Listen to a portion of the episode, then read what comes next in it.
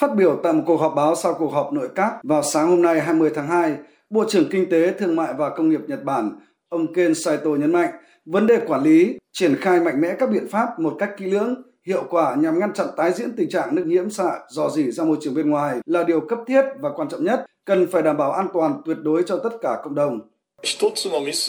Ngay cả một sai lầm nhỏ cũng có thể khiến chúng ta đánh mất niềm tin của cộng đồng quốc tế, xã hội và địa phương. Đã có rất nhiều sự lo lắng và quan ngại về vụ việc dò dỉ nước nhiễm xạ thời gian qua. Tôi muốn công ty điện lực Tokyo tiếp nhận và giải quyết triệt để tình trạng này.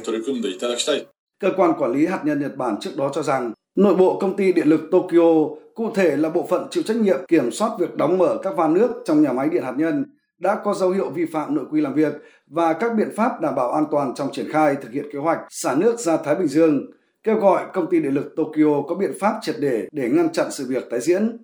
Ngày 7 tháng 2 vừa qua, đài truyền hình trung tâm Fukushima đưa tin các công nhân của nhà máy điện hạt nhân Fukushima đã phát hiện nước dò dỉ từ đầu ra của thiết bị dùng để lọc nước nhiễm xạ trong quá trình kiểm tra thiết bị và bảo trì. Ước tính khoảng 5,5 tấn lượng nước đã dò dỉ, trong đó có thể chứa các chất phóng xạ như calcium và strontium. Tuy nhiên, theo công ty điện lực Tokyo, không có sự thay đổi đáng kể nào được phát hiện trong môi trường tại các trạm giám sát xung quanh nhà máy điện hạt nhân Fukushima, cũng như trong các chỉ số theo dõi nước tại các rãnh bên trong nhà máy. Nước bị dò dỉ có thể chỉ gây ô nhiễm nhẹ cho đất xung quanh tháp hấp thụ và công ty đã thực hiện các biện pháp phòng ngừa, đồng thời hạn chế quyền tiếp cận khu vực và đã thu thập mẫu đất để phân tích. Bản tin của Cơ quan Năng lượng Nguyên tử Quốc tế sau đó cũng cho biết nước bị dò dỉ là từ hệ thống lọc nước trong các hoạt động liên quan tới quá trình giải trừ năng lượng hạt nhân đang diễn ra tại nhà máy điện hạt nhân Fukushima, chứ không liên quan tới nước phóng xạ đang được xử lý bằng hệ thống xử lý chất lỏng tiên tiến ALPS. Trước đó, Nhật Bản cũng gặp một sự cố tại một cơ sở hạt nhân tại nhà máy điện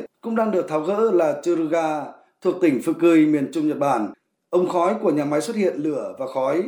Người phát ngôn của công ty điện nguyên tử Nhật Bản, đơn vị vận hành nhà máy này sau đó cho biết tình hình đã được giải quyết ngay lập tức. Vụ việc không gây thương tích hay dò dỉ chất phóng xạ.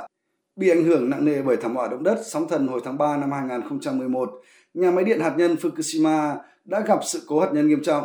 Theo các nhà khoa học, Việc khử nhiễm và tháo rỡ nhà máy sẽ mất hàng thập kỷ, trong đó, phần khó khăn nhất chính là quá trình chiết xuất nhiên liệu tan chảy từ các lò phản ứng bị hư hỏng vẫn chưa thể thực hiện. Cơ quan năng lượng nguyên tử quốc tế đã cho phép Nhật Bản xả hơn 1,3 triệu mét khối nước vào Thái Bình Dương sau khi được xử lý bằng hệ thống ALPS với kết luận rằng tác động của việc xả nước nhiễm xạ đã qua xử lý đối với con người và môi trường là không đáng kể. Tuy nhiên, Trung Quốc và Nga đã bày tỏ quan ngại sâu sắc và đình chỉ mọi hoạt động nhập khẩu các sản phẩm thủy sản của Nhật Bản. Đáp lại, Nhật Bản đã phản lại quan điểm của các nước trên cho rằng đó là những tuyên bố vô căn cứ về mặt khoa học.